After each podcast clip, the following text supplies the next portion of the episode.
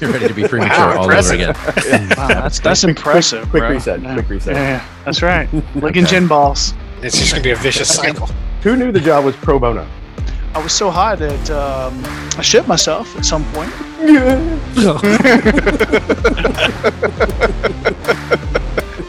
Okay, can still hear somebody. Somebody, everybody mute. Goddamn, you're killing me. My SEAL Team 6 went to SEAL Team 12.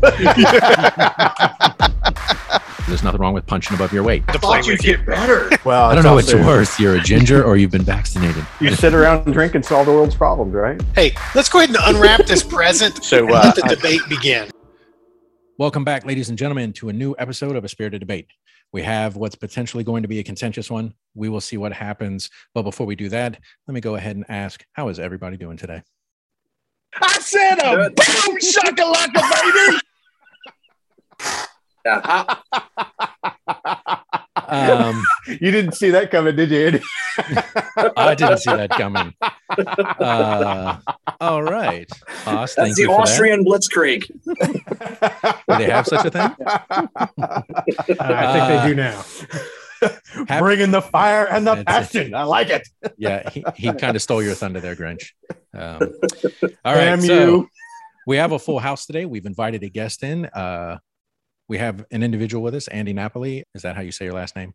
Yes, that's correct. That's Good correct name. pronunciation. All right. I haven't screwed it up yet. Uh, so we've invited him in for today's episode to give his perspective on the issue at hand. Obviously, we're going to do as we always do. We go around the room, find out what everybody's drinking, then we'll jump into our topic. So, Andy, thank you for being here. I'm going to just give you a few seconds to just tell our listeners who you are, what your background is, and then jump right into your drink, and then we'll go around the room. Excellent. Well, thank you so much for having me. Uh, so I'm originally from New Jersey, uh, Bergen County.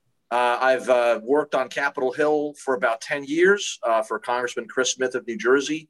Um, and I have, I've worked for the United States Department of the Army as a civilian for about 15, 16 years uh, since 2006, uh, mostly working installations issues uh, as well as congressional affairs. So uh, I tend to be a, a generalist surrounded by engineers. Uh, my background is political science, so uh, I'm definitely an odd duck in the Pentagon. You know, and uh, you know, can always be counted on to tell it straight and uh, call them as I see them. so, uh, and uh, so, and I think that's why they keep me around. They haven't gotten rid of me yet, uh, so they've had, have, and they've had ample opportunity to do so. Uh, obviously, the views uh, on today's program are uh, are my own and not that of the United States Army. We appreciate that. Um, unfortunately, I didn't know And you were I- from New Jersey. So, unfortunately, we're going to have to let you go. No, I'm just kidding. Yeah, see you later. It's a short Every, throw. hey, everything's legal in New Jersey. Hey, easy now. I know if, we have at least if Hamilton have- taught me anything, Yeah, we have one listener in New Jersey that I know of. So let's not uh, let's Yeah, not yeah, Let's offend I not mean- abuse I our mean, New just- Jersey listeners.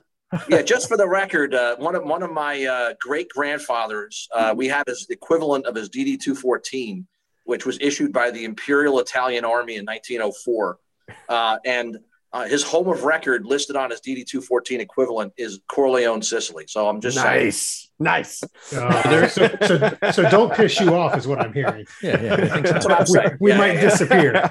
I'm just saying. I'm just saying. Just saying. or if you don't let him know it's you that pissed him off. Right. Well, I was So going to say, I'm drinking. I, I'm actually on the road, uh, uh, trying to get some deer hunting going here today. Uh, hopefully, I'll get something uh, at uh, dusk. So I always only grabbed a, uh, a blue moon uh, to, to, to drink with you guys.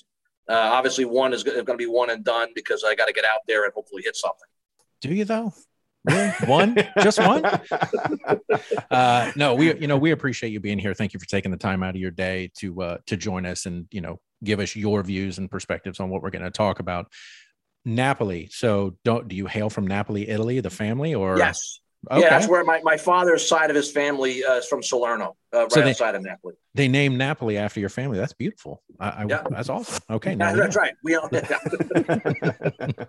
uh, all right. So, you know, Belgian wit beer. I, I look, Mac loves Blue Moon. So oh, I love the blue moon. So that's good. perfectly You got a little bit of orange juice or anything in there? No, I, I, Pro- I probably- honestly, I granted out of the grab and go from the hotel about 10 seconds before we fired up. Yeah, see, that's dedication right That's there. it. He came Right. prepared. That's all that matters. That's all we ask. all right. Uh, you know, Grinch, since you invited Andy on the show, I'd love to know what you're drinking today. Yeah. Uh, if everybody didn't catch the visual before, it's a Yoda Rita. thank you, uh, Instagram. And your So, uh, wife. they and my wife. She You're found it. right. So yeah, So- uh, you know, really, it's a standard margarita. You just take the the two limes, make make the ears, and use two jalapenos for the eyes. So fun little fun little take. Uh, I think the tequila is the what is it like the exotica or exotic or whatever it is. It's just your it's a blanco tequila, Okay. and then some standard mix. you held it up. So when this is over, I'm going to grab a screenshot of that so I can post it. You, Okay. you okay? I was going to say Yeah. we want to make sure I we get it. that. I, I got a picture of it. I can send you guys. Yeah, definitely do that. Ah, so just a standard margarita, but fashioned to look like little baby Yoda. How cute. Bro, You're- the Grove you're is to, to drink or not to drink, it's Mm, just shit. to get drunk. yes, right. Drink you must. That's right. Uh, You're adorable in your old age, Grinch. hey, I'm not. I'm not shooting anything later. I far gotta as tell you, know. I'm really loving Whoa! Am I Grinch. jumping to the topic too Yes. early? Hold on. Yeah, it's okay. It's all right. I, I'm You do what you do. Grinch. Yeah. Or, or It is, right? Mrs. I Haas mean- is starting to, Mrs. Haas has started call, calling you Matthew Mahana, uh, uh, McConaughey Grinch. All right. you know, all right. well, all right, all right, all right. Hey, I'll take it. Yeah, 32 years. This is what we get. That's awesome. yes. yeah. Okay. Uh, all right, Haas. I know you have been pre gaming all afternoon. I'd love to know what you decided to drink for the show. Uh, I'm doing uh, the Dos Maderas five plus five um, with a billy full of other, a whole lot of other boozes so far. Okay. Yeah, we We started. didn't get- we started. uh, we started five hours ago, so this should be fun. Are you saying the rest of us got to play catch up? uh, I'm saying y'all are slackers. Let's go on. Spit spot. Hey, what's All right, what man. is it? Uh, Paul from uh, from freaking Goat Whiskey said, or the shirt says, if you don't start drinking in the morning, how can you drink all day? That's right. yeah, That's right. there. Gotta, gotta start.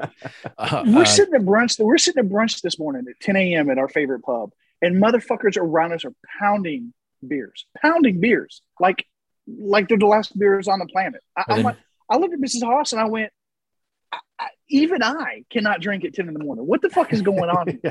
but you Oh, tried. You tried. I believe in you. I- I think you can do it. Mama didn't raise no quitter. That's right. Well, no, I never quit. That's part of the problem. You got to start. I mean, you got to start, or, Yeah. or quitting's not even on the table. All right. Uh, thanks for being here, Haas. Uh, this ought to be a good one, depending on how much you've pregame. So we'll find out. Mac, what are you drinking today? Um, I circled back today to uh to one we've done already before, uh, the Winter Bourbon Smash. Um, so it is, you know, it's the one with you know a little bit of the preserves. I went with strawberry preserves, uh, triple sec, little orange juice club soda, and then um, I used the Buffalo Trace bourbon uh, to put in there. So, you know, again, Nice. had it before. Uh, it's probably been about a year now, I think, since we did this around Christmas time last year, um, and, and loved it then. So I figured I would uh, circle back around to it now. Yeah, that's No, what Grinch make, uh, asked you to do, right? It, it Yep. was. That's why I remember being Christmas because that's when we were gifting everybody drinks. Nothing Yeah, wrong it- with with Andy, circling we've back to one done- you like. We've done pick 'em for everybody. We've done pick for each other. We've done surprise. This one's a this is pretty cool because it's a bourbon with actual jam in it, and so it gives Yeah. a little more texture. It's it, it's a good drink for sure. It is. All right, then I guess I will go last. Uh, for our episode, obviously, I I found a themed drink. This particular drink, did. yes, I did. This particular drink is called the Scales of Justice, and the original is fifty percent light rum and fifty percent what's called Averna, which is like a sweet vermouth style uh, alcohol. Um, I decided that per our topic, I would shift those scales of justice more the way they were done during this particular time frame. So I just went with 100% of Don Papa rum and bitters uh, because it is 50% light rum, 50% Averna, and then a few dashes of bitter. So I just went 100% rum. I bet a that little bit of amazing bitters. too. Uh, it is. It's actually. I know you like Don Papa because you pointed it out. I do. Uh, You should have put a little a little that last night. blindfold around the glass. the blind scales of justice. Ain't that the fucking truth? And then every time he goes to drink, he like bumps into himself. And like, Yeah. So so that's what I'm drinking. It is the scales of justice, but obviously it is those those tilted scales. So that's what I'm doing. So as always, gentlemen, thank you. Andy, thank you for being here. I say Yeah, cheers to thank all of you. you. Yeah. Cheers. Cheers, Oh, gentlemen. Cheers. And let's get this Now show the on eyes are going to start getting like cockeyed. slower, lower down in the glass. Huh? All right. So let's special, let's ed, special ed Yoda. before we start though, I do want to give a quick shout out to uh friends of of my wife. So I'd like to give a shout out to Rebecca and Adam, who were kind enough to hit the bourbon trail recently this fall, and they picked me up a few bottles of bourbon. Thank you for doing the hunting and the heavy lifting. Uh, they got me some Weller Special Reserve, some Weller Antique 107, and some EH Taylor Small Batch. So I just wanted to say thank you to both of you, and uh, look forward to having you guys over at some point and trying some bourbon. So not all you. heroes wear capes. No, they don't. I've been trying to get these, and down here in Florida, it is next to impossible to find these. So uh, they were gracious enough to hunt for me while they were up there, and they found these. So I am super thankful. So, with that being said, let's jump into our topic. So, if you haven't been living under a rock recently, you are aware that something happened uh, in Kenosha, Wisconsin, and that was the trial of one Kyle Rittenhouse. And so we thought a more than a year ago on September 1st, 2020, we did episode two of A Spirited Debate, and it was gun control, another loaded issue. And in that, we actually discussed briefly the shooting in Wisconsin. It had just occurred. It occurred on the 25th of August, and we we discussed it. And so we thought because this trial just occurred recently and they passed mm-hmm. down the verdict that we would circle back to it because there were a number of issues related to the trial the justice system gun control issues right or wrong. And it is one of the reasons that we invited andy on here so that he could give us his perspective. But that is the topic we're going to be discussing kind of the judicial calamity that was the kyle rittenhouse case how it came out good bad or indifferent. So that's what we're going to be talking about. So if there is anybody that would like to jump in feel free or I will do it. well, you segued. Me? You wanna, yeah. Okay. You want to you want to kick Let, us off with what you're thinking? Let's do it. Uh, okay, so so recently, uh, after some fanfare, 17 year old Kyle Rittenhouse and uh, was on trial for the murder of two individuals and the injuring of a third in Kenosha, Wisconsin during uh, some riots that occurred back on August 25th, 2020. And so he spent a few months in jail, was released on a, I think it was $2 million bail. And then obviously this went to trial. They were in trial for 11 days. And then the jury deliberated for four days before they passed down a not guilty on all five counts. Um, and so he is in essence going to walk yeah, free. I, I guess it's worth mentioning that the two other charges were dismissed prior to them going to the jury for the other five counts, which was like the weapons possession. Yes. I right. think, and I can't remember what the other one was, or like illegal which I'm told or something.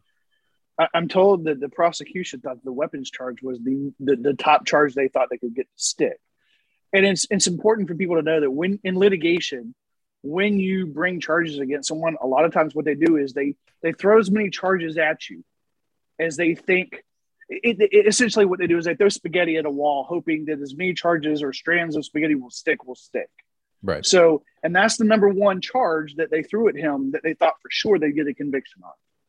And we saw that got tossed out before it even went to deliberation by the jury. Yeah, and I, I'm not. I, I read a little bit about it. I don't know if anybody can unpack the intricacies of that one because it had something to do with like the type of weapon it was, his age, in Wisconsin law. I think it was like yes. a combination of those three led to the. And I'm not arguing that should or it shouldn't have been it was just one of those. It was curious when that article came out and said those two two charges were dropped right out of the gates. So I, I don't know if anybody. Yeah, I, I, I, also uh, I actually also felt like he, that was a sure thing, uh, and I was also surprised when it was dismissed. Um, I I thought the nuance had to do with super supervision. In other words, I like you're not allowed to, to possess the gun the that type of weapon uh, in Wisconsin law, but if you have adult supervision, I think you are, something to that effect. So, you know, uh, that, that was the impression that I was under. Um, My understanding is it wasn't his weapon, correct? Well, it was purchased on his behalf by an by an adult, right. and then that person was like had custody over the weapon, and then he's allowed to hold it, use it, possess it, but has to, I, my impression was that he had to have supervision. Right. And, There's the and, presumption of supervision. Therefore, if you bring that charge, you presume that that person would have been supervising the use of the weapon. Right. Yeah, and I and I think what happened. My recollection of the again, I don't, you know, I I followed the case pretty closely, but not like you know to the point where I didn't have have to work. Uh, yeah. and uh, so my understanding was he he was with at that car dealership that he, him and his crew were out there to try to help protect. But at some point, he got separated from the rest of his, his, his the guys he came with and the folks at the dealership and I don't remember exactly why. I think he was trying to provide medical help, or he went out looking to see if anyone needed medical assistance. And then when he went to go back to the dealership, uh, the cops had created a cordon and was told he can't go that way. And he was trying to find his way back to the car dealership when he encountered uh, Rosenbaum. That was my understanding. So I think the fact that it, his was not supervised wasn't like intentional. You know what I'm saying? Like he had supervision while he was at the but- but it- dealership, but then Right. he got separated. So- you know, So to unpack this a little bit, because I, I, you know, I'll be the first to admit I did not follow this trial as closely as probably some other people here did. Um, Andy, you mentioned he was at a car dealership. What what was the initial plan? I mean, were were they hired by somebody there to protect the car dealership, or did they just kind of take it upon themselves? Or do They you were- know? Well, uh, the, the, well, I'm not 100% certain, but he told folks that he had a job. I mean, Okay. the, I mean, first of all, let's let's accept the fact that this is a 17 year old kid, right? Right. So 17 year olds exaggerate. Uh, What? Secondly, How dare you? right? You know, shocking, right? I, I, uh, and then the other thing is, this kid came from like a tough back, not tough, but like you know, his dad was an alcoholic and a drug abuser. Like, wasn't really in, that involved in a productive way with the kid. His mom was like a healthcare aide that was working, you know, to try to support three kids. And and this kid had dreams of being either a cop or an EMT or a healthcare worker, and he had joined like some kind of cadet program that's like a you know like a youth mentorship type of thing. And he did one with one stint with the fire department and another stint with the police department. And at every stage in the kid's life from what i could read he kind of was like a wannabe cop or a wannabe emt uh, and uh, so i think when he told his parents his mom was that he was he had gotten a job but in reality it was a volunteer gig. And and there may have been confusion about because again he was part of a larger group that that was organizing to help this dealership that because there was a lot of you know arson and looting and stuff going Right. on. Uh, so it's it's possible that somebody in the group mentioned that they might get paid you know uh, you know i mean one of the things i've always tried to i always assume people are telling the truth until there's like evidence that they're lying you know what i'm saying like i don't Mhm. assume that people are being dishonest or deceptive uh, you know I, I remember when i was in college you know, I, I we, were, we were we were working to try to get tickets to a Metallica concert, and we were supposed to get paid. You know, and, but there was a lot of confusion. Where all my information was coming second and third hand. You know, and so when we got there, it was not the, the whole situation was not like what we expected. So, you know, but anyway, the intent was they were either volunteering or getting paid to protect this car dealership because there had been arson and and theft occurring, uh, and and it sounded like the police had effectively abandoned certain areas. There's there, they, they, given that their shooting of the other gentleman, uh, I, I'm drawing a blank on the, the guy's name who sparked the riots. Blake. Blake, Jacob Yes, Blake. Jacob Blake. Uh, so, so given that the police shooting of Mr. Blake triggered all of this unrest, they, had kind of pulled back and was trying to kind of let you know let people kind of express their emotions and their and their and and vent, you know, and but it got out of hand, and there was a lot of and and so Kyle and his comrades were watching this unfold in TV, and some of them had connections, I think, to this dealership. Uh, and so the kind of a net call went out looking for volunteers, and then lo and behold, you know, he shows up with his with his group. Yeah, uh, you know, Uh, just to thank you. kind of yeah, just to kind of expand on what Andy is saying. So, uh, about 15 minutes before the first shooting a call uh, occurred, police arrive.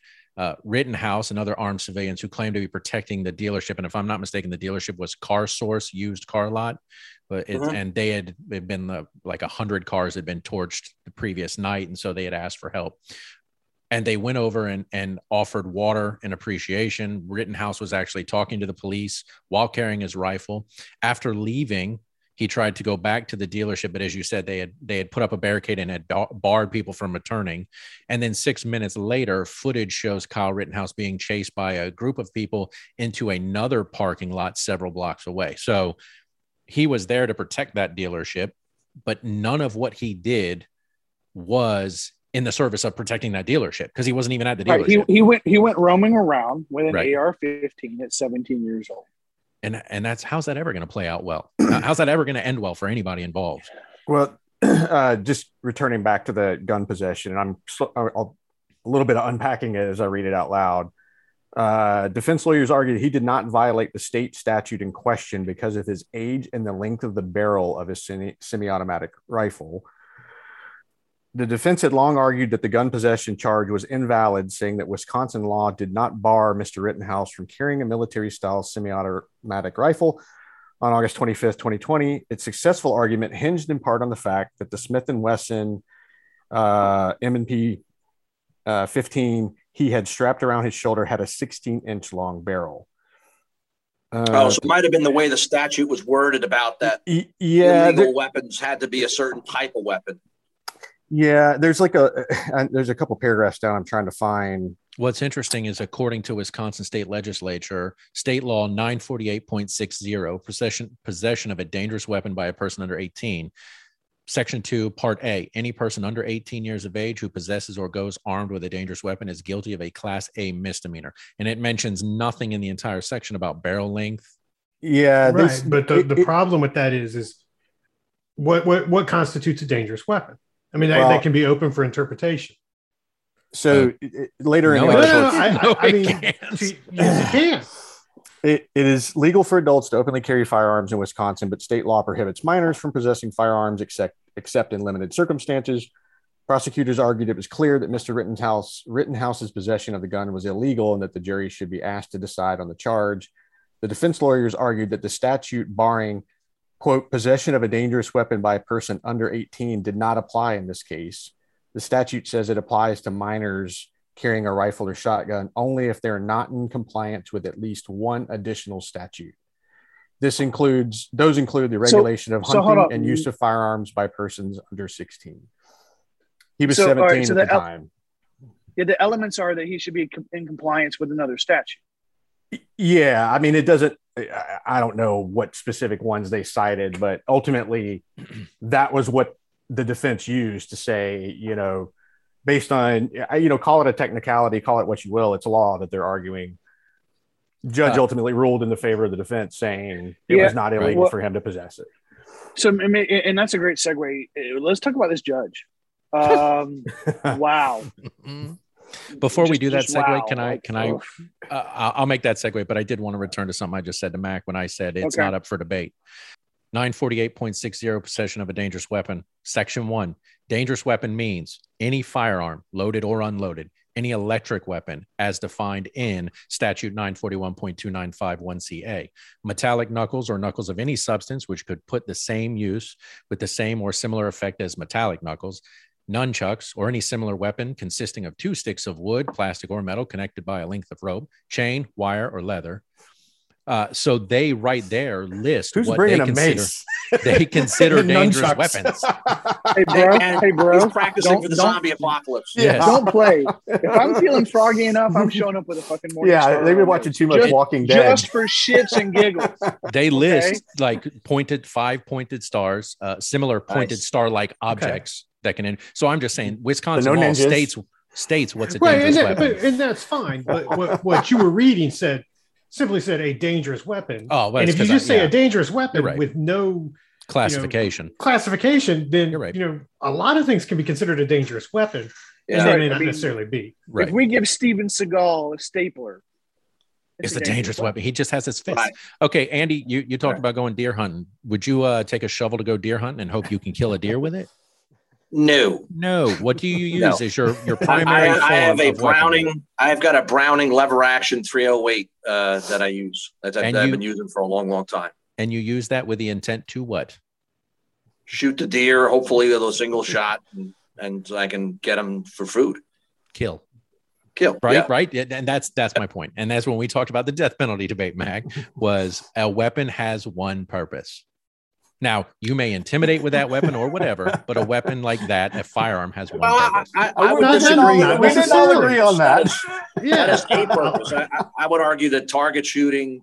Yeah, I was going to say a lot purpose. of people, a lot of people purchase handguns and do nothing but target shoot with them. nowadays, they're, fact, they're, they're, in fact, the overwhelming majority of all personally owned weapons are used solely for target shooting. But I, right. I, I, do yes. think, Thor, you're especially you're if we're talking about pinky toes. Well, well let's let's talk yeah, about. I think your comment was open carry. No, I'm saying we were- those those weapons were designed for one purpose. The manufacturer built them not so people could target practice. When those were designed and built hundreds of years ago, they were intended to do Oh. one thing. I Just because we've that modified you were in the that, business of making handguns, and, and you know what they're. you're telling me that I'm you're sorry. telling I forgot that. that when those were designed hundreds of years ago, they thought somebody might want to target practice. No, But for our You don't know that, though. purposes- You're for our purposes, I'm. It saying that isn't they illegal. were designed. Right. It's not. I'm just saying it- they were yeah. designed for one purpose in mind. And yes, that has been molded and shaped over the course of centuries, and I accept that absolutely. Deer hunting, you know, whatever target practice. I'm just saying they were designed for one principal purpose. They've just been a they black get and white utilized. It's I, easy I- to do, I was man. just gonna. I I was just gonna say that one of the relevant things uh, from my own research on the case about the weapons charge and the and the and the thing being dismissed is that apparently under self defense law or you know in order to claim self defense you can't assert self defense during the commission of another crime. In other words, if I were to Good break point. into the Grinch's house, right, and the Grinch heard me rummaging through his stuff and shot Can't at me, steal my parent, my my presents. right? You know, It's the other way I around. to leave crumbs too small for a mouse in the Grinch's Yeah. place uh, and steal the roast beast. He shot at me and missed, and I shot at him and killed him or injured him. I can't claim self defense because he shot first, right? Because I was in the commission of another crime.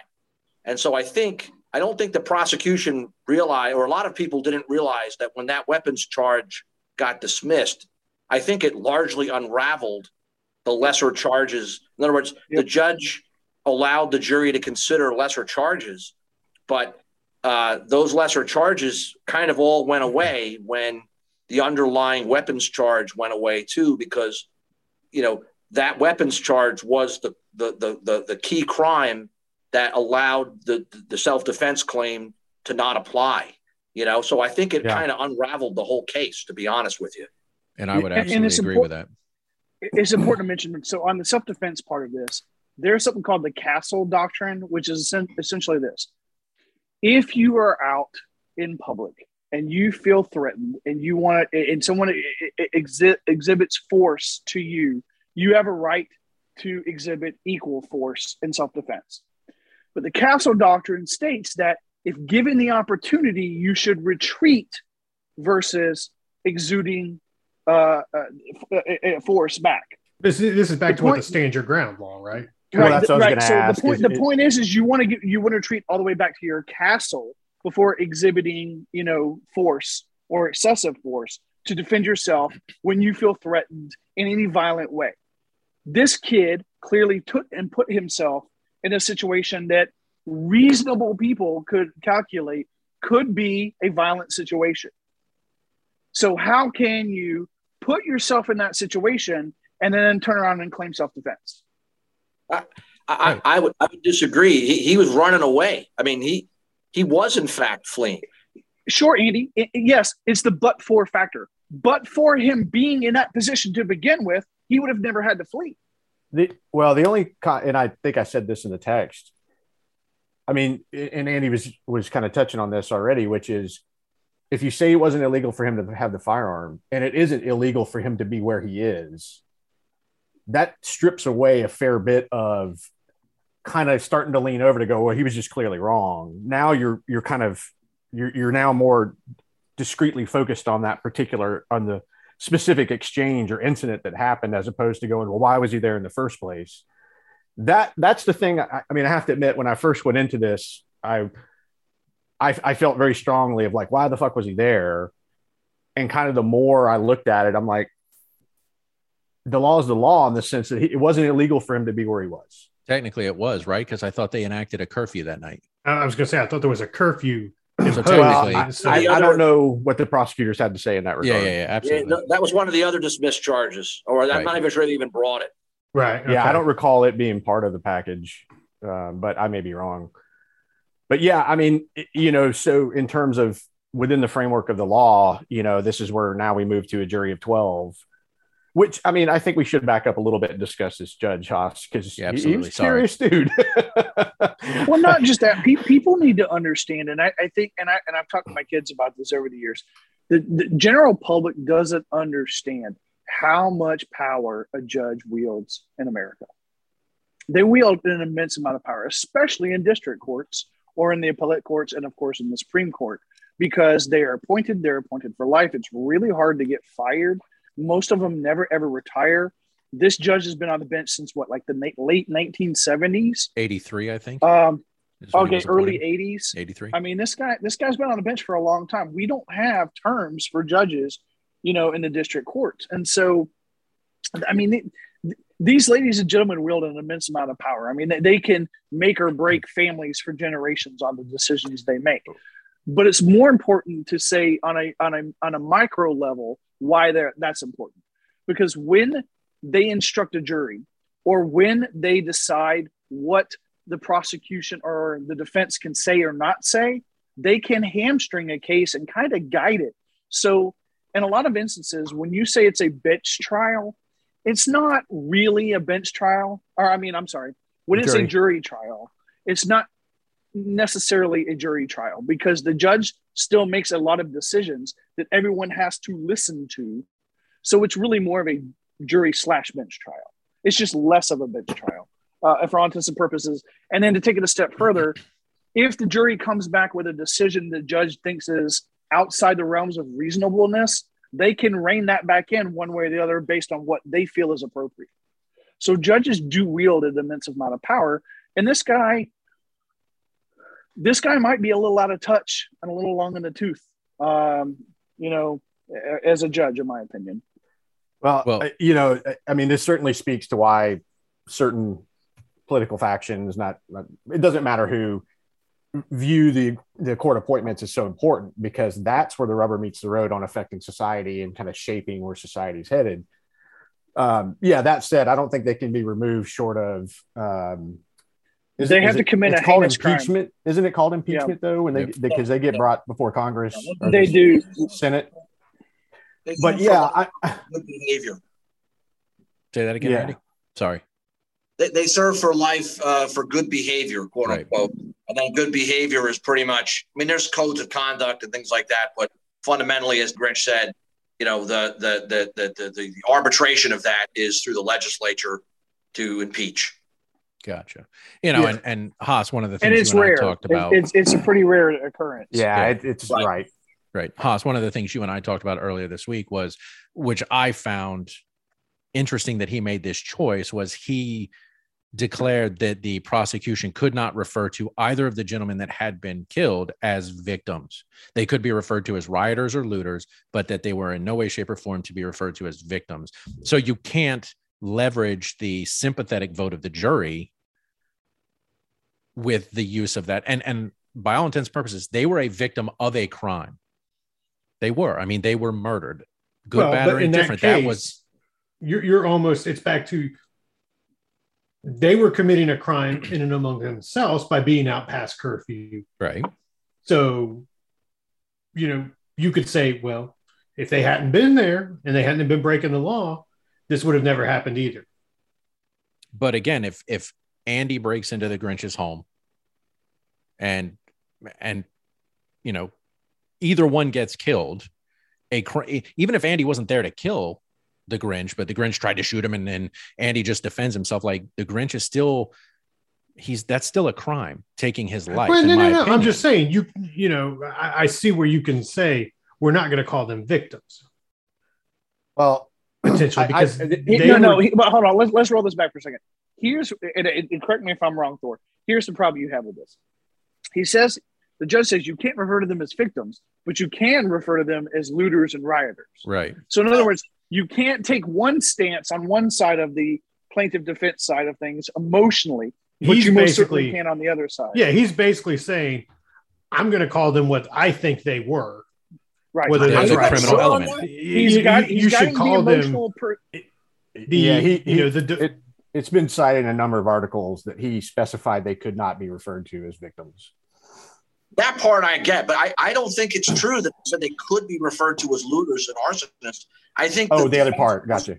I think the defense had to demonstrate that they, in fact, were arsonists or looters or rioters before they could refer to them as that as well. Whereas I, I think he was actually trying to be fair in that regard. Uh, that uh, now I, now it may very well have been that the defense was able to show. I mean, Rosenbaum, in my view, you know, I think it's pretty easy. That there was video evidence of him pushing a flaming dumpster next to a police car to try to set it on fire. I mean, Rosenbaum was was whacked out of his mind. Uh, you know, I think a case can be made pretty easily that he was in fact a rioter. The other two guys, okay. I, I, don't know. Now, hold on, hold on, hold on, hold on, Andy. I, am I'm I'm going to interject here because I'm just curious. You say that, and I have to ask you, in your opinion, someone pushing a flaming dumpster into a police car is that worthy of them being shot? No, no, no. I'm just saying that. No, okay. I, listen. My overall view of the entire case was that they overcharged Rittenhouse to pander to the mob but I don't also I believe that Rittenhouse is not a hero. I think he was stupid to go there. I think his mom on the day he was arrested said he should never have been there. You know, I mean, I think unfortunately this kid just got swept up in something, and and it you know he got swept up in something that he couldn't control. Uh, so so my, my view is that that he's not a hero. We should not lionize this kid. I hope he stays away from the right wing wackos that are trying to turn him into something that he's not. Mm. But I also think that, that he was overcharged and that and that he was in fact I think the case was pretty clear that he was uh, self defense. But uh, as we were saying before, you know, if he was convicted of or you know convicted of a of a weapons charge, that would have undermined his self defense claim. You know what I'm saying? So okay. I mean, so let, so let me ask you this. So all of that say this: do you feel as though Rittenhouse was guilty of anything? I mean, at least minimally I, I bad judgment, right? You know, I, I, actually thought he was guilty of the weapons charge. I just didn't know the arcana of, of Wisconsin law, you know, yeah. and, and, evidently, you know, neither did the prosecution, you know. Uh, yeah. And, and that's the problem, right? Therein lies the rub is the prosecution shit the bed here, in my opinion. Yeah. Did they try know, to overreach I, with a first degree with intent to kill charge? Should they have gone yeah. with like a manslaughter or murder two, something yeah, like that? And I think Andy's right. I think the problem is, is Andy's right that they, they, the prosecution probably had a lot of pressure because of the mob to overreach with their abilities here. And yeah, I mean that may be hundred percent why Rittenhouse got, you know, charged but walked guilt free on all charges because they overshot the moon here and they missed the target completely. Yeah, I mean, I think it's worth noting, you know, yeah, as we discussed it, when a jury trial, it's got to be beyond a reasonable doubt. It was not a hung jury. They did deliberate for 25 hours, four days, however you want to characterize it. And they came back with a unanimous decision, is my understanding. And that's I know there was some, some intricacies of how the jury was selected in the alternates. Yeah, a little weird, but but yeah, yeah. I wanted to bring it up, Grinch, why you thought why you mentioned it is people understand in criminal trials, civil trials are different. So in criminal trials, it has to be a, uh, beyond a reasonable doubt, whereas in civil trials, it's um, a reasonable person uh, would conclude. I think yeah, is, or preponderance term, of evidence. Uh, preponderance of evidence. Yeah. Thank you. So essentially, it works like this: is it's think of it in percentages. In a civil trial, you only have to reach like fifty-one percent to convict in a criminal trial, you have to reach 100% because we're talking about, you know, taking away people's civil liberties. And when we take away someone's civil liberties, we need to be sure, you know, 100% that they're guilty of what they're being accused of. Whereas in civil, that that's not that's not the case. So you're right. Yeah, yeah. and I saw a sentence that I think agree, I agreed with. Although if it applied to me, you know, in certain circumstances, I, I probably wouldn't. It's the the court system is designed so as not to put away someone innocent versus you know trying to you know err on the other side which is well we weren't totally sure yeah. so let's put them in jail you know like that's yeah. why it's such yeah, dude, you know it's an adversarial question. system 100% yeah yeah and look it, we've talked about how we i think we all are frustrated by our juris our our, our uh, judicial system um, it's important to note that um, in my opinion, and, and I've worked in, in the legal field for over 20 years now uh, in the US, and um, I feel like it's still the best legal system in the world. Um, so while it's not perfect, it's still better than everything else that's out there. Does that mean it, it there's not room for improvement? Of course, yes, there's room for improvement, but things things get missed, things get messed up. You know, in in in, in this instance, yeah, that, that's probably what happened, but. Um, it, it, doesn't mean it's not a good system. uh, at least in its base values and its in, its initial intents. So what's well, and I think this comes back to you know the discussion we've had on the Constitution, right? I think the same thing is with laws. They they should be living documents, right? Some of these laws, you know, and, and we touched on this when Thor started reading some of the document or some of the laws earlier, you know, can be very vague, and maybe some of that needs to be revisited, you know, for for our 21st century to kind of rewrite some of those laws to make them more applicable to today. Yeah, Yeah, but, I mean, you but to certainly draw- say to say this statute says anybody under the age of 18 carrying a dangerous weapon is a class A misdemeanor. That's there's no ambig- ambiguity there because they Well, also outline yeah, what a until dangerous it's weapon like- is. Until you cite subclause until it's three, paragraph circumstantial. Right. Until Until there's until and here's the key phrase until there are exigent circumstances in play. in And I think so what is that? ahead. Jacob Blake getting shot and paralyzed and riots occurring. Are those those exigent circumstances you're well, bro, I'm I'm not I'm not going to sit here and, and, and argue one way or the other. That's not what I get paid for, bro. Um, You get so paid? No, I'm not going to do Wait a that. minute. Well, No, you don't. You don't pay me squat, homie. I mean, maybe in good looks and like air kisses. there you go. I mean, I think I think you know Andy definitely centered us up well, and I agree with what what you said, Andy. You know, I, I wasn't going into this discussion necessarily mentally there. Of look, at the end of the day, there were no winners. You know, you had a kid who probably needed some additional mentorship. That you know, in his mind, kind of thought he was doing the right thing, caught up in some unfortunate circumstances, and now two people are dead and one's injured. But I do wonder if this will this will shift to a civil case because Oh, yeah, I I, think Oh, it's agree. already- 100%. Yeah, I I think agree. we've already It talked was- about having a civil case so, for this. so it's it was overplayed with what they tried to Yeah. accomplish with this trial. G- It was generally it became what symbols. happens in egregious cases like this is they let the criminal case play out because the civil attorneys want to see what happens and they'll take the pieces of that puzzle and then they'll start creating the base foundation of the civil case so there are civil cases coming uh, fret not my friend yeah that, that's that's how this plays out generally speaking And I don't and say that because I'm hoping they gun for the kid. I just assume that that's what's likely to happen. well it, it's sad That was but, a bad but that's phrase. what's probably good Bad yeah, that's not, all right. that's not It what was- I meant. it was not a- what I meant. it was a bad phrase but the but the pun was on point What or if- I'm sorry, the pun was the pun was on target. What if the 17 year old, what if this 17 year old had been a black kid and the same thing happens? How does this justice system work that out? I I'm not honestly- going to even begin to speculate on that because I know that's what you're wanting me to do. And I I'm mean, not gonna do it. look, we know that that kid would be in jail right now. Uh, well, I He think there's an increased risk he would be in jail. Uh, There is I- an you know, increased I- risk. Yeah, I, I, I you know, I, I mean, I have this debate with my friends on Facebook all the time. You know, that that very question you raised, right? And and what I what I told them is the same thing I tell you guys. It was incre- There'd be an increased risk that that he would be taken to be an aggressor, right? But there's not a guarantee that that would happen. No. No, Uh, absolutely not. You know, and, and the fact is, you know, when the cops, you know, there, I think you referenced uh, uh, Thor uh, in the intro, you know, that the cops rolled by when he was at the dealership and was throwing water bottles and saying, you know, hey guys, thanks so much. I mean, those cops did not like line those folks up and determine what race they were. You know what I'm saying? Like Right. police officers are pretty good at interpreting people's body language and context, right? And in that context, although those folks were armed and there were open carry, they were stayed put in, in a dealership and it was obvious what they were doing. You know, they were basically like essentially contract security, you know, except some of them were volunteers.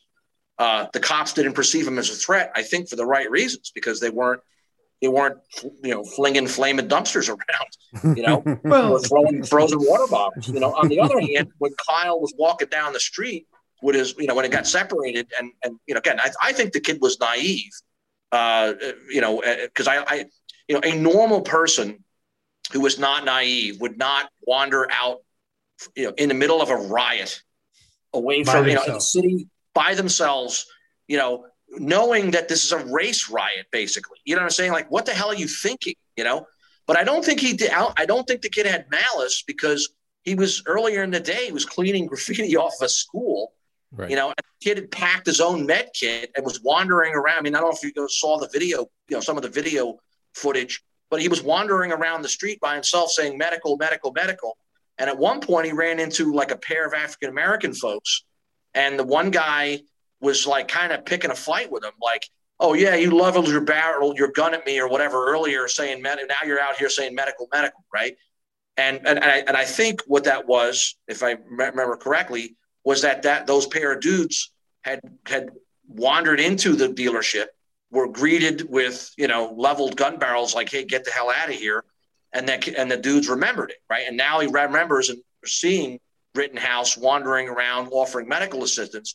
But I thought was very telling was Rittenhouse didn't get into an argument with the dudes. He didn't, you know, say, "Well, I was defending my friend's dealership." He just totally de-escalated and walked off. Like he basically pretended they weren't even there and just kept asking if anyone needs medical assistance.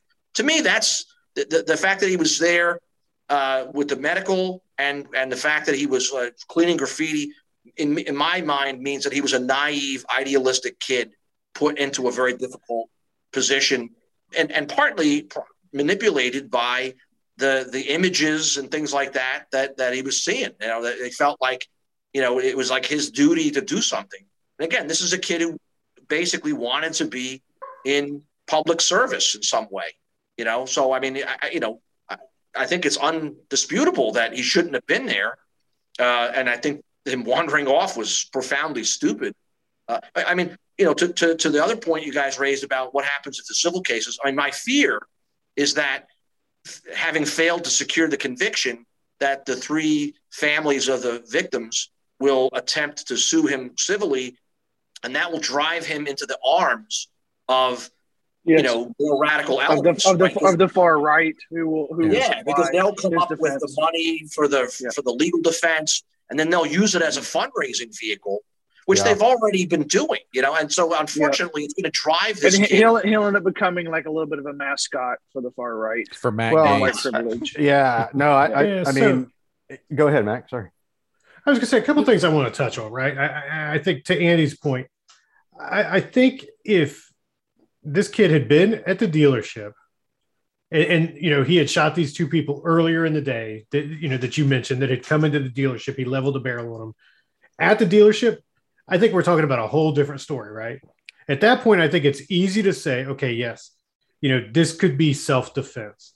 You were protecting, you know, physical property from somebody who was coming onto that physical property, which you were asked to do, expressly. I think, asked. right. I think to, to Andy's point, you know, you you had a kid, and, and let's be honest, right? I mean, that's what he was. He was 17 years old. He was a kid who wandered off right or you know right or wrong he did something he shouldn't have done and put himself in a situation that he should have never been in and, and i think you know I, I, don't know the kid right I, I think to me hopefully the biggest punishment that will come out of this is that he will have to live the rest of his life knowing you know and i've never I, I've never taken anybody's life. I hope I, God forbid, I hope I never have to. But he's going to have to live the rest of his life with that. And, and, maybe that's all you can take out of that is that you know and, and, what scares me even more though is that he might be okay with that. I don't know right? If he is then, then that's a bigger problem. Well, but you know if he has to live the rest of his life knowing that he took two innocent people's lives then maybe that is that punishment enough? I don't know well, I mean, I everybody else saw the video of him crying on the stand, right? Did did anyone else feel like he was remorseful or not? I, I, saw the image of it. I didn't see the video, and it's yeah, I didn't okay. see it either. Yeah.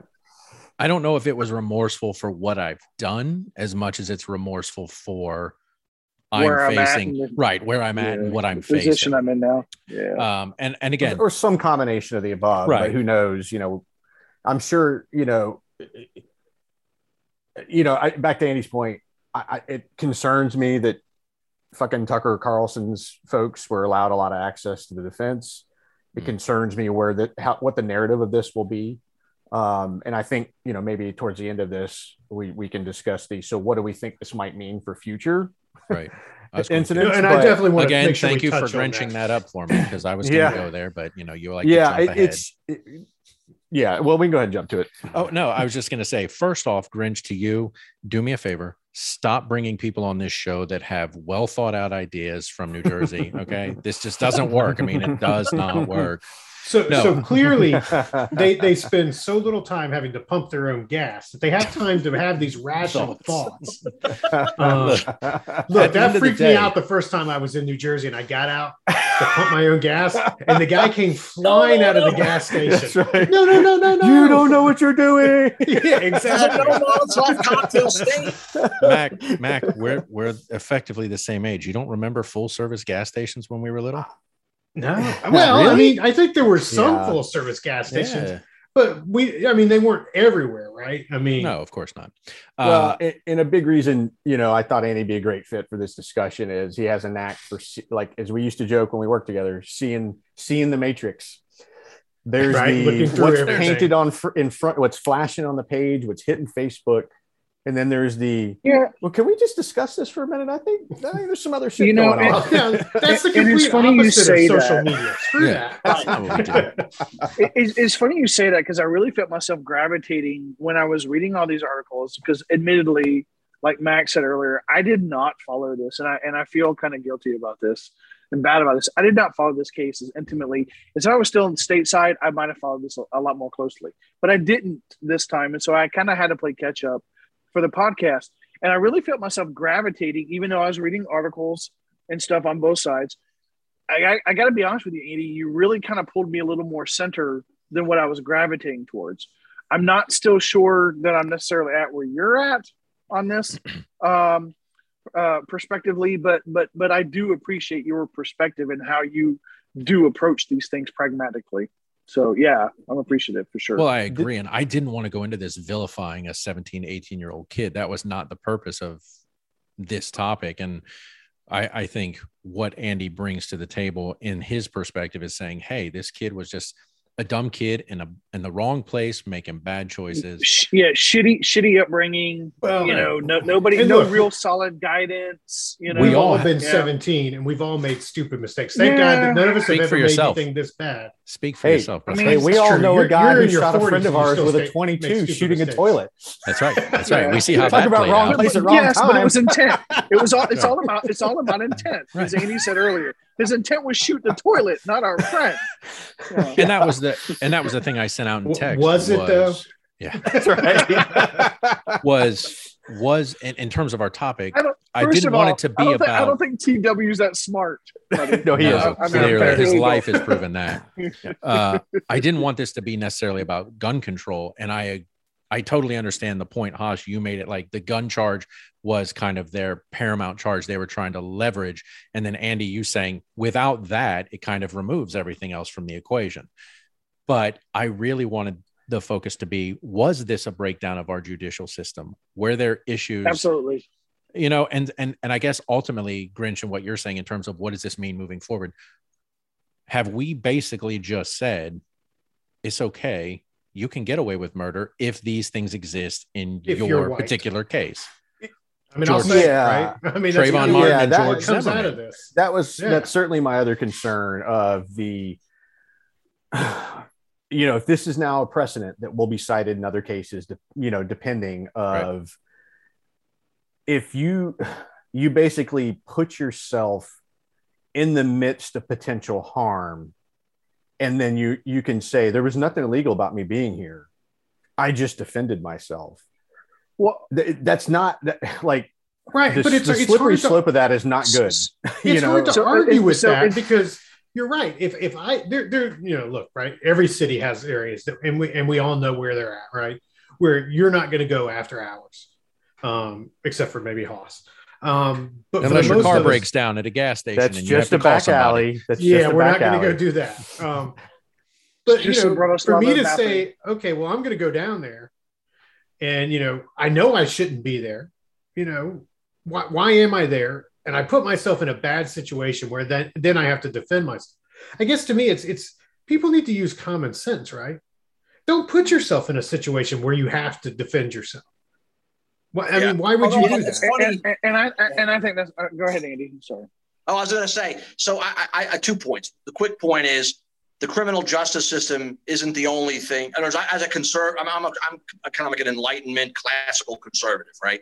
So, I, I've always been of the view that we sh- we over criminalize way too much of our social uh, interactions.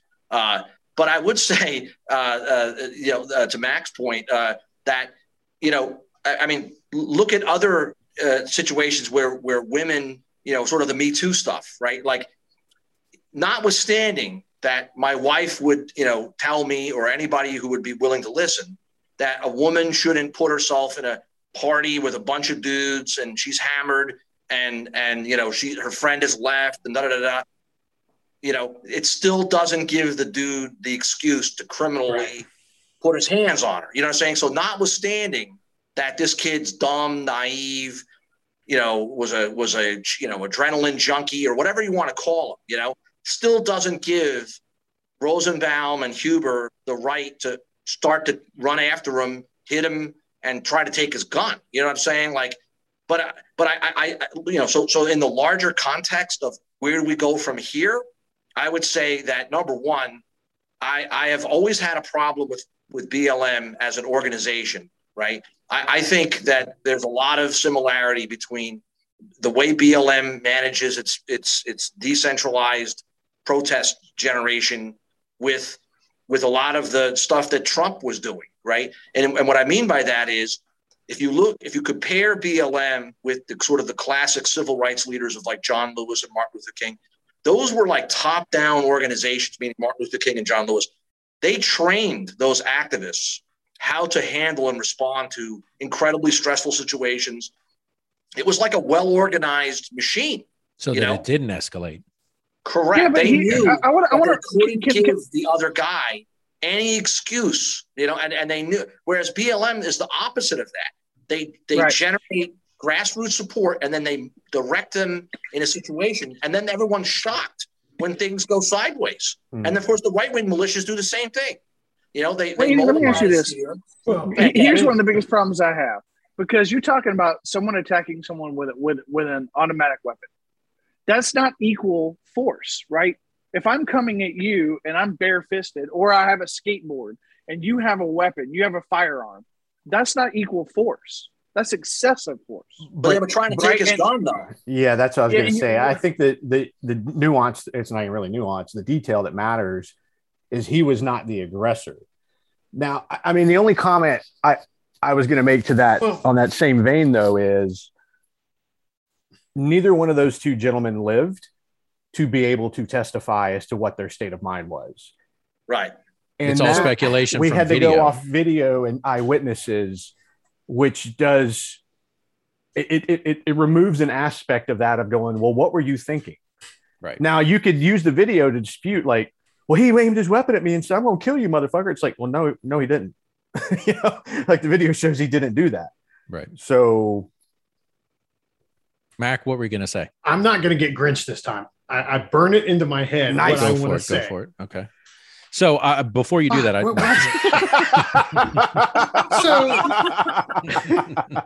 so so you you said he's not the aggressor.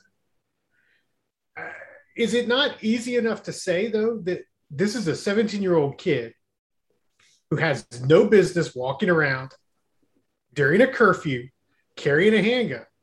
Does that not, to some extent, almost make him an aggressor?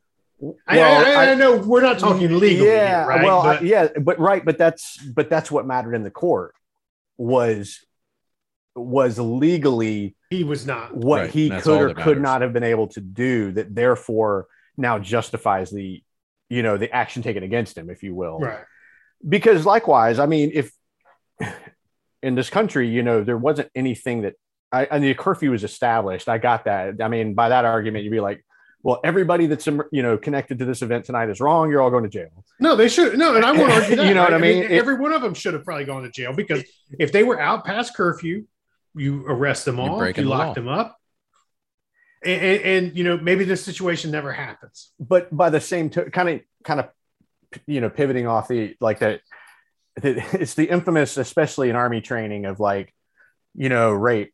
It's like just because they're drunk and they're in a bad location doesn't justify the rape if two looters, rioters, people who were present at the time had also shot each other, you'd still prosecute one. You wouldn't just say, well, they both shouldn't have been there, therefore, you know, you, you dismiss the murder charge. It's not offsetting penalties in football. Right, right. right. it is so I mean, yeah, again, I mean, kind of to Haas's point, I'm kind of appreciative that we had this discussion because it centered up a lot of the details, at least in terms of me forming my opinion of it. Because the gut was like, like everybody else, I fell victim to a lot of the splash pages and it was like, fuck, this kid just got away with murder. And then it's like, the more you sort of look at it, you're like, I'm not saying any of it's good, But, Well, he did but I'm not saying I would convict him of murder either, you know? No, but okay. So then that brings us to another point. And of course, I'm, oh, well, I'm going to wait because I'd like him to be, I don't know if he still has his earbuds in. He does. Um, so here we are. Damn, and I want to be Haas's liver. That's all I gotta say. here we are. He's got nine nearly, lives. in nearly 2022. Bro, I drink a lot of water. Okay. So then the question is- of water. From a legal standpoint, do we now need to modify our legal system to say there needs to be varying degrees of self defense? It can't just be self defense as a blanket. Like it needs to be self defense one, self defense two, Well, and that goes self defense with point of- excessive force. you know, just like we said, we said about the Constitution, the laws should be a living, breathing document, right? They, they should change with the times. That is what Um, our and, forefathers. and I don't know. I feel like. Andy, eh, you, you shook your head there for a second. So Oh no, that, if you that- just, okay, I just, Living if you disagree, I want to hear it. yeah, yeah, no. Living document makes the hairs on my neck stand up. Uh, uh, I, I, 'cause I don't have a lot of hairs on my head, so you know. Uh, We're just going to put it out in Google Docs, and that, that'll be our whole legal system from here. So- no, no. I, I mean, it's the opposite, my friend. It- I mean, the, the law's not written in pencil. What I, what I would. So the Mhm. law is supposed to be what it is, right? If you don't like it, change it. Move the Right. fuck out of the country. Right? No. But but to Thor's point, I think the better solution is not to fool around with the law, but we have to have better institutions that regulate conflict. In other words, if you're relying on the law as the sole means of regulating conflict, you're never going to get good outcomes. Right. You've right? already lost. Right. you, you, you know, I mean, because the, the law is not designed to do that. You know, the law is designed to make to call balls and strikes. You know, Mhm. but the rest of the game is supposed to be mediated through institutions, norms, values, traditions, and that's Yeah, what's here- really eroded. So, You know? so real Yeah, quick though, But but hold Um, on, I, I, I'm gonna I'm gonna. But but but I want to say something with first. Let me let me go. No.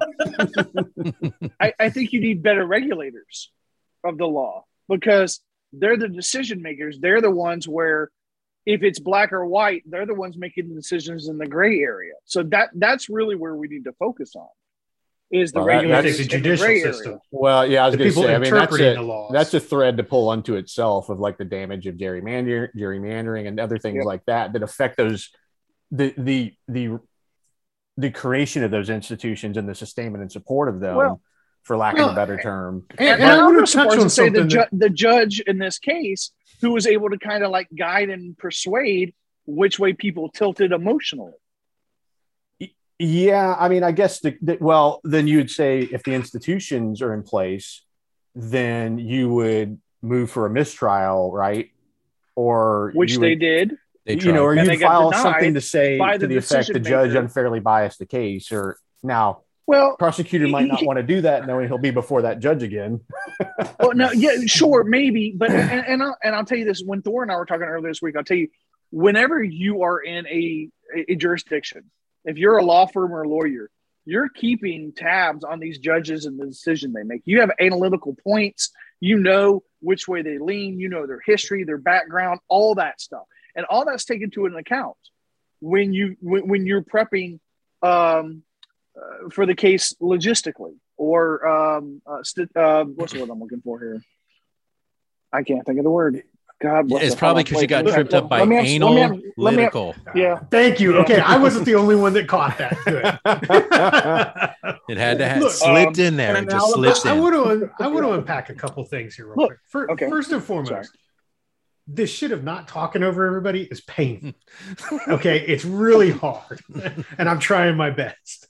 Look, you can talk Um, over us. Just don't talk over the guest. Okay. Fine. They didn't sign Uh, up for that shit.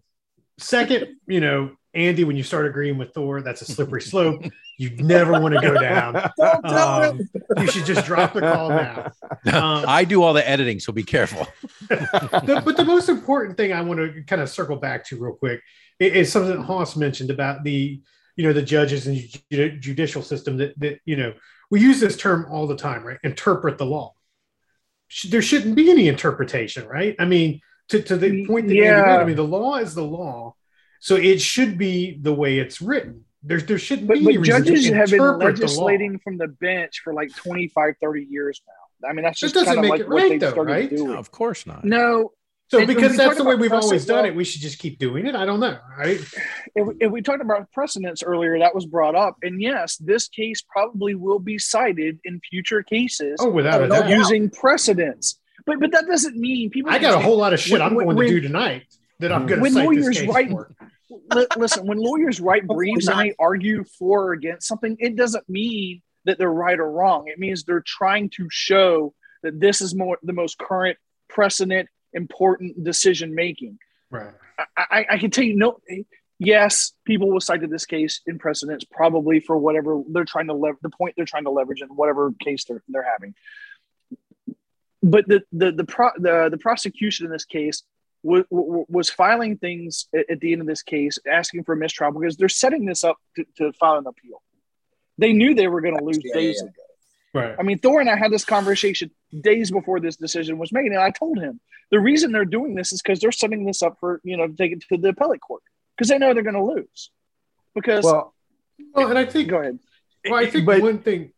Go, go ahead, Chris. Well, the only question I was going to ask is what, I mean, in order to do that, right? Either they cite mistrial because of some circumstances or they appeal, but to appeal, don't you have to have new evidence or something No, no, you, different? you you can no. Here's here's the thing. You can file objections with the judge, and the judge can like slap those ob- objections down, and you can take those and you can you can file an appellate brief with the appeals court, and you can say, we're filing an appeal because this judge made these decisions that we said were wrong, and we think he's wrong. We think this judge is wrong, and the appeals court will decide whether or not they believe that's true or false. Well, here's a here's a leading rhetorical devil's advocate question, which is are we are we so concerned that the justice system doesn't work that we're not all walking from this going, he had his day in court and he is deemed innocent?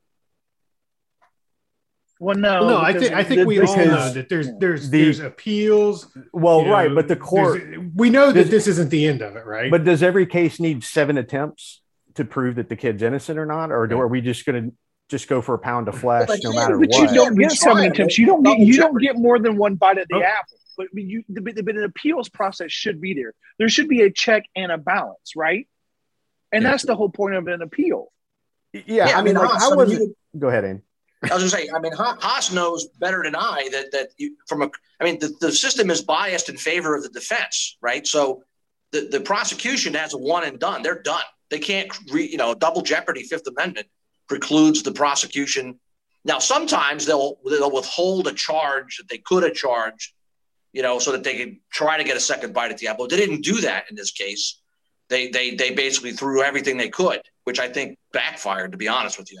Yeah. Um, but now, now the defense, you know, could have, and I think I think Haas was right that they were setting themselves up for an appeal if things didn't go their way for their client, you know, for the defendant.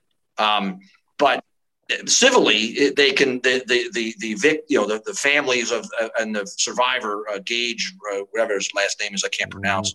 Uh, you know, he'll he'll probably file something civilly, but criminally, it's over. I mean, there's no, you know, I, I don't think there's any other charges. If they had them, they would have brought them. You know, right? New evidence came to light. Whatever. Yeah. I doubt there's anything else like that.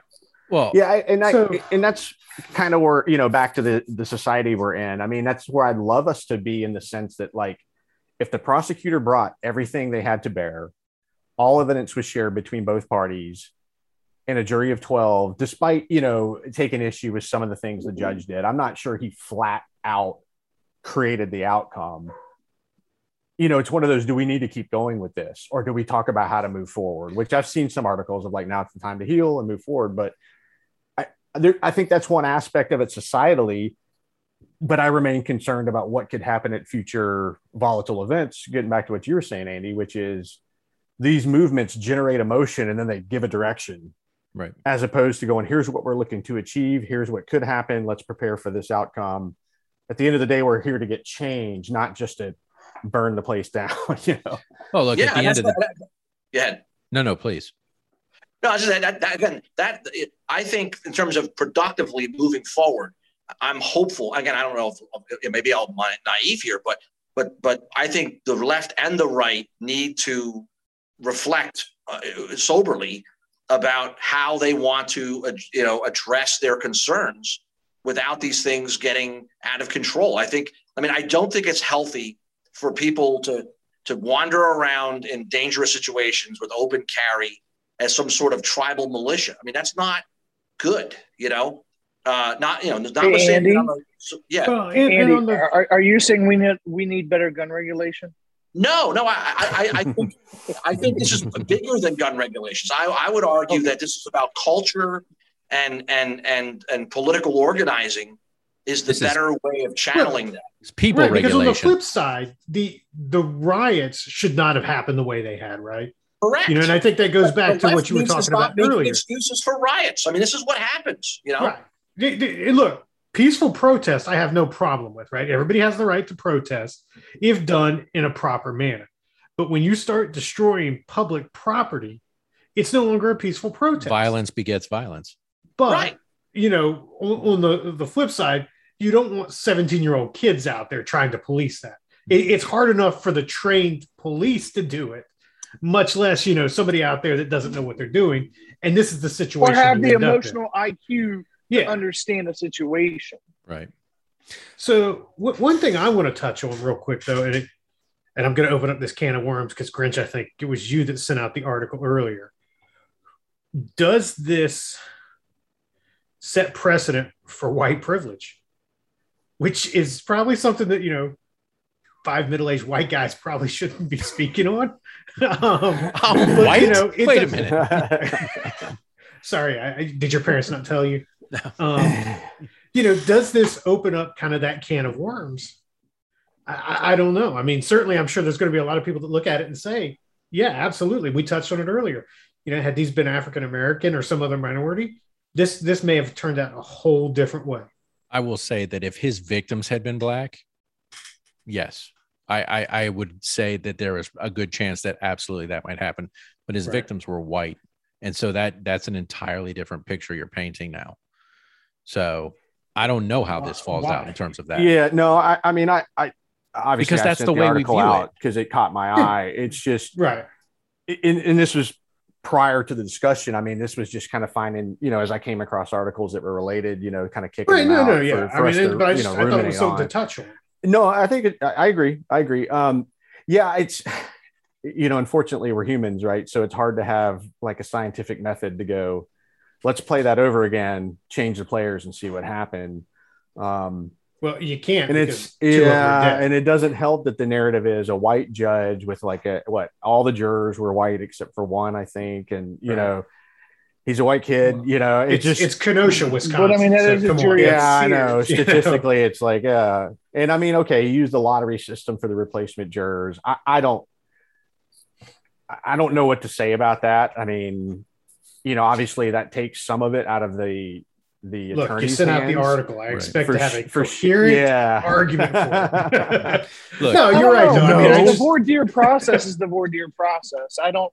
I don't know if I would necessarily argue against that because it's the same process everybody else gets. Right. They each get three strikes, and at the end, if you can't make decisions, it's done at random. I mean, that's that's not like it was. That, that, that's that's for everybody, right? Yeah. Right. Yeah. That, that's not something new or different. Yeah. Yeah. I, I mean, like I said, I kind of settled back on the fact that it was a unanimous decision after a pretty long debate. Look, um, at, which which at least made me think maybe they were in there going, no, we got to take a little longer, or else they're going to think we just jumped to conclusion. No, right. you know, no, but I, I, I, do want to ask one question, and this I probably should have been asked first, and maybe through Thor's you know magic, we can you know Go rewind ahead. all this and put this there. Let's start the, over. right. was, was, Kyle from Wisconsin? No, he was because I feel like uh, what's that? He was from Antioch, Illinois. Okay, that's right. Because I feel like there was something about traveling across state lines too with the weapon, which you know we haven't even touched on that yet. I mean, how does that not become? The know, weapon was not the weapon was not transported across state lines. That was one of the lies they debunked. It was in an article by New York Times. Is that it was held at a friend's house under lock and key and he was actually already in Kenosha. He had worked, and I think Andy said that he had worked and then had done right. scrubbed graffiti off a building or something like that. So the weapon was already there. he didn't transport it across state. So it was lines. not his weapon. It was Uh, somebody else's weapon. I believe so. It was like a stepfather of a friend or something like that that had it. Yeah. So Okay. Yeah. he basically used. I mean, somehow- I mean, let's be honest. Well, hold on, hold on, hold on, hold on. Oh, hold on. You It- can't it- interrupt the a guest now. This is no, no.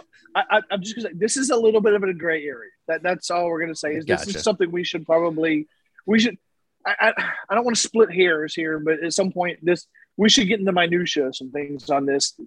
Uh, Is that legally our speaking, strength? at some Is that point our in the future. strength? No, it's not. no, but but maybe but maybe we should consider. That I it want should be. bold, uninformed reactions. How That's else right. are we going to get inflamed here? that's right. Go ahead. Yeah, yeah. Andy, what were you going to say? little- Oh, I was going to say, yeah, I, I I actually think the kid used like stimulus money to buy this weapon, and then Thank you, his Donald friends. Stimulus. Yeah, I swear to God, Oh, the that's what I read. Oh, the irony. Yeah. right? And then and then his friend's dad or stepdad held it for him or bought, bought it on his behalf, and then basically held it, like you said, under lock and key or whatever. Probably because Uh, mom was like, "You can't do that. You can't have it in my house." So he probably Well- housed it elsewhere. I think and I then also- when he turned 18, it, the stepdad was going to give it to him, you know. Right. Uh, and then basically, uh, this this gets to the point uh, about uh, you know where do we go from here, and, and my point about uh, inst- mediating institutions, right? So basically, you have an organization kind of generating a protest without any sort of central leadership direction, goals, etc., that spirals out of control very quickly, and then you have the secondary or third order effect of Kyle and his stepdad's friend or his friend's stepdad sitting there watching TV, watching their you know social networks, friends, place, whatever burning or people damaging things. And the guy got like so the stepdad got so agitated that he like got the guns out. It was like we, you know, we're gonna, and then they put out the net call. So I- I think moving forward, we, we, we you know, we need more sobriety. You know, it's kind of funny we all talk about drinks, but I mean, we need sobriety. Ain't happening on this the- podcast. the actors, you know, like the, the key social actors need to control their own better, you know, because you can't tell how these things are going to play out. And and you know, I, I mean, I, you know, Charlie Sykes, uh, who's a conservative commentator, but kind of you know, like me, and never Trumper. Uh, you know, he has a, a, a, a thread that he posts like you know weekly or whatever on the on the the bulwark. And I thought he had one of the better takes on the whole Rittenhouse thing. And he basically said something to the effect of when you play with chaos, you kind of have to own the consequences. And I, I cannot tell you how many liberal friends of mine were making excuses for riots and it's only property. And I'm like, I remember telling them at the time, like, guys, you are playing with fire, no pun intended. Like, this is not going to go well for you. It's not even going to go well for the civil rights movement. I mean, there was others in the who had studied this issue uh, in terms of how the civil rights movement changed after 1968 when MLK was assassinated and, and there were all these race riots. That turned the, the, the progress of civil rights Yeah, uh, against the, the movement. So, you're not ahead, wrong, Ross. Andy. Two wrongs don't make a right, but I mean, frustration is frustration is frustration. no, I frustration. got it. Like, no, I, I, I I mean, understand. it sucks. It sucks that after like you know decades and decades of not being heard, people still are at the same place they were 50, 60, 70, 80 years ago. Um, I, I- look, you're not wrong, but I kind of understand. What do you do with that pent up frustration? I Have mean, sex. we've all been there, right? Like we, right? Well, if you can, Smoke a joint. we've all been there. We've all been there where we're so frustrated, we're so pissed off. We throw something, we punch a wall, what we kick, we kick something and stub a toe, whatever. Like, I mean, can we imagine these people that are having to deal with this and that amount of frustration, that level of frustration, that depth of frustration? No. Well, I mean, putting uh, perspective. yeah, I mean, Haas, as, Yeah, as so- we've said in previous podcasts, you can sympathize, but it doesn't mean you can empathize because you can't Right. relate to it in that sense. But uh, you know, kind of putting the rational hat back on, I I understand the comment, I do, and I've vo- voiced the same thing of like when you create scenarios, and we've cited South Central LA, you know, puritanical laws created that hotbed of crime and anger, and then they wonder why it happens similarly, you know, if we're creating the circumstances, creating all the frustration, it's not that I don't understand it, but if I were to take a step back and and try to give it leadership, say like at the end of the day, all you're doing is playing into the hands of the other side of this issue. because they're just going to portray you as rioters, looters who this is why they have to be controlled or this is what happens kind of stuff. And oh, by the way, you know, as opposed to a bottom up, you know, mob, if for lack of a better term, when you're an organized structure, there's accountability for outcomes as opposed to trying to trace down every single individual video camera like we're doing with January 6th to a degree, you know, to try to find individuals and go, aha, there they are, they busted that window. Because all you're doing, it, it, you know, it's it, you're just you're just picking the low hanging fruit and throwing some people who are already angry in jail for longer. You know, like it's not helping either. Right, Mac. What So- were you gonna say, or do you remember? I- no, I, I do. Rem- I'm I'm somewhat sober today. Getting so better, I- getting better. Good. Yeah, I'm trying to. Uh, memory's getting a little Sucko.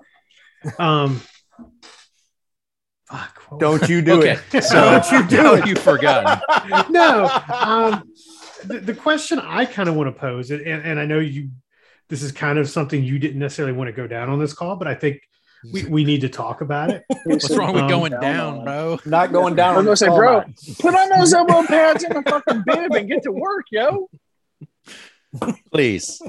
I'm Ask trying to be serious here. Horse, Look, we horse need to be. I you gotta just Clearly, just I came to the through. wrong call. We need to be I'm respectful of our serious, guest time. He's got to go You out and murder some attention deer. needs to be Yes. So please ask Well, your question. Let's go. And this is where I kind of want to pick it a Andy, we apologize. Potentially. if we went down the road of, say, like you know, I know England has done this, I believe, um, and I'm sure there's other countries where you collect all the weapons. Nope. I, I'm telling you that. You that's don't know what I was gonna say That's almost a guaranteed civil war. I'm telling you, my friend. It, it, it's not going to work. And and I, what I would argue is we're at a most of our political problems, in my opinion, are a function of law of, of a crisis of trust. Right? We have to rebuild most of what causes the riot in the first place. To the point about frustrations boiling over, is because there's no sense of trust that the the African American community, for lots of legitimate reasons, doesn't trust police so that when they have to make tough calls and they, you know, I mean, the, even the guy that, that was shot, uh, Mr. Blake, you know, I mean, the fact is he had a knife, you know. Now, you know, I, I don't know all the ins and outs of that case, right? But the fact is there was so much mistrust of the police that not, you know, notwithstanding that the guy had a knife, that you know, there was there, uh, they, they didn't give him the benefit of the doubt. That means the police, and that's when things got out of hand. So I, I would argue that that trying to go after the guns, in my opinion, is is like you're playing to the worst fears of the other side. I, I really think that, and I, I have this argument with my uh, Trump friends, supporting friends, all the time. They're always pointing out that the other side is so terrible and that they're they have it out for us. They're going to take our shit, and do all these terrible things, and then they and then all the reasonable conservatives like Romney and you know and and you know, when McCain was alive they're always regarded as like these squishy, useless pansies, blah, blah, blah, blah, RINOs that won't stand up and they're just going to negotiate like the French terms of surrender. It's like, guys, that's not true. Number one. Number two, when you're when you wholeheartedly back and make excuses for actual white supremacy, you know, then you're not going to get any. You, you know, all the calls go against you, and you're you're you're aiding and abetting the extremism on, and the extremes feeding on each other. But Mac, go I'm a ahead. I'm sorry, Mac. Go ahead. No, no. If I'm a police officer, You're not, in case It- you weren't sure. no, I'm not. I stayed at a Holiday Inn last night, Okay. but I am not I a don't police know, man. officer. I don't know, Um, dude. Mac loves donuts. Fuck you. Go ahead. Ask- I know. I love donuts too. Don't hate. so, in We, we wrapping should have up, ended, we should have ended with. Andy. We should have ended with Andy. Yeah, we should have. No, we cannot end on you know a rational, well thought out argument. That can't happen. That's what I'm Um, saying. That, that, If, if, on, I'm a wait. pol- if you're a Because that- police that officer, sets if a somebody bad precedence for this podcast. That's right. right, if somebody were a police officer, it's going to be much easier for them to make that stop, knowing that you know that person should not have a weapon, right? You know, so maybe you know, and I'm being very pie in the sky here, right? Maybe that's a way that you can then start helping build trust again, because they're not going to then automatically assume that Yeah, yeah, everybody. yeah, yeah. What what what's Mac listed as on the uh, website? The optimist. Yeah, the optimist. Look, I get what you're saying, Mac. Uh, in all honesty, though, in terms of being respectful of time, because I know our guest is has got somewhere to be. But I, I do want to kind of wrap up and say, aside from just being an interesting topic, Andy, thank you for being here. I do appreciate it. And I, I do agree. And it was not our intent to vilify Kyle Rittenhouse. It was just kind of indicative of the situation and what does this mean moving forward? What I mean, precedent does this vilify set? the judicial system. It just Right. made it easy. Yeah. Yeah. Um, and again, it's like He's he's just a poor pawn. Right. It's it's like a few years ago, you know, shithead getting elected to president. I had to accept that wasn't my vote. I had to accept it. This case comes down, he gets acquitted. We accept it. We move on, whatever that rebuilding process is. I simply wanted to talk and debate kind of the fundamental points of of what happened and whether or not we thought does this set a bad precedent moving forward. So But here's my question: If you another just question. Damn, it- you're full of questions. goddamn right, man. If you just accept it, does anything ever change? well, I think that's what, I mean, if you just was- say, "Eh, you know what? Well, it wasn't my vote. He's not my president, but I- there's nothing I can do about it." So, well, oh you can't do anything Is about it that for four years. then? You can't do well, anything about that yeah, for four I mean, years. I'll I'll But use it's the same the, with this, right? Do, But do no, I think it's need to what- say we need to make change. Grinch the is saying underlying you- point is you have you have to re like Andy already said, you got to rebuild the trust in the system. right. I mean, just like the election, eroding the belief that the, that the, this last election was correct. Look at the damage it caused. Right. And in the case of Kyle Rittenhouse, I'm not prepared. Not that I'm in the area to just go. Well, clearly none of it worked. Let's just tear the shit down too. I mean, what you hope follows is through leadership, dialogue, and constructive. You know, Discourse. So if constructive our governmental system has ever how do we anything, how do we not allow this to happen again? Right. And I think that's what Andy's point was is like you look at the institution and you figure out how to rebuild the trust and, and maybe shift the institution so we're not in this same situation. With that being said, Andy, thank you for being here. I know we're I running got a long. question. I, fuck off. I, I I hope got that you have not question. gotten Mute him. we said. Mute him. I hope you haven't gotten hammered in your time here with us. This this No, hour and a half I, is I limited myself to just one. I'm so disappointed. I'll never look at Jersey people the same. Uh, no, uh, we do appreciate you taking time out of your day and being here. Yeah, and, nice and meeting you. everything you Yeah, brought to the table. So, you know, Really, really, I appreciate, really appreciate you guys having me on, and uh, Yeah, you know, I, if if we if you guys are interested in having me on again, I, I certainly would be game Absolutely. for that. Absolutely, you yeah. Yeah. make the rest of us look yeah, dumb. It's not going to happen. Sorry, bro. I, Yeah, am we- I'm, when okay you- with pushing the envelope. Yeah, When Yeah, you listen I- back to this podcast and there's only one reference from you in it, you can thank Thor for editing out all the smart stuff you said. It's going to be like, wait, what the fuck was I? I said a lot of we shit. just hey we I'm drinking we just, a blue moon. That'll be all that. Can we just has get you to say, and conversation. That's all I have to say about that. And that's all I- that's it. Uh, all right. So, with that being said, ladies and gentlemen, we're going to wrap it up there. Uh, Okay. I hope you've enjoyed this one. It was a little contentious, but I think we covered a, a lot of ground and he brought some valid points, as Yeah, we all no did, doubt. but his were most valid because we're going to do that because he's the guest. So, you know, if you'd like to listen to this episode, please feel free to go to a spiriteddebate.com. Check out all of our drinks. Our episodes are there in the vault. You can feel free to listen to all of them. There are going to be 95 in there after this week. So, plenty of episodes to listen to. Feel free to drop us a line at spiriteddebates at gmail.com. We'd love to hear what you have to say. Drop us a drink recipe you'd like us to try. Or if you want to be on the show like Andy, go ahead and drop a topic you'd like us to talk about. Maybe we'll get you on if you're lucky. You'll have to be from New Jersey and you'll have to be intelligent about your points. If that doesn't happen, then I don't know what to tell you. So, uh, gentlemen, thank you all for being here. I appreciate it. And we will do this again next time.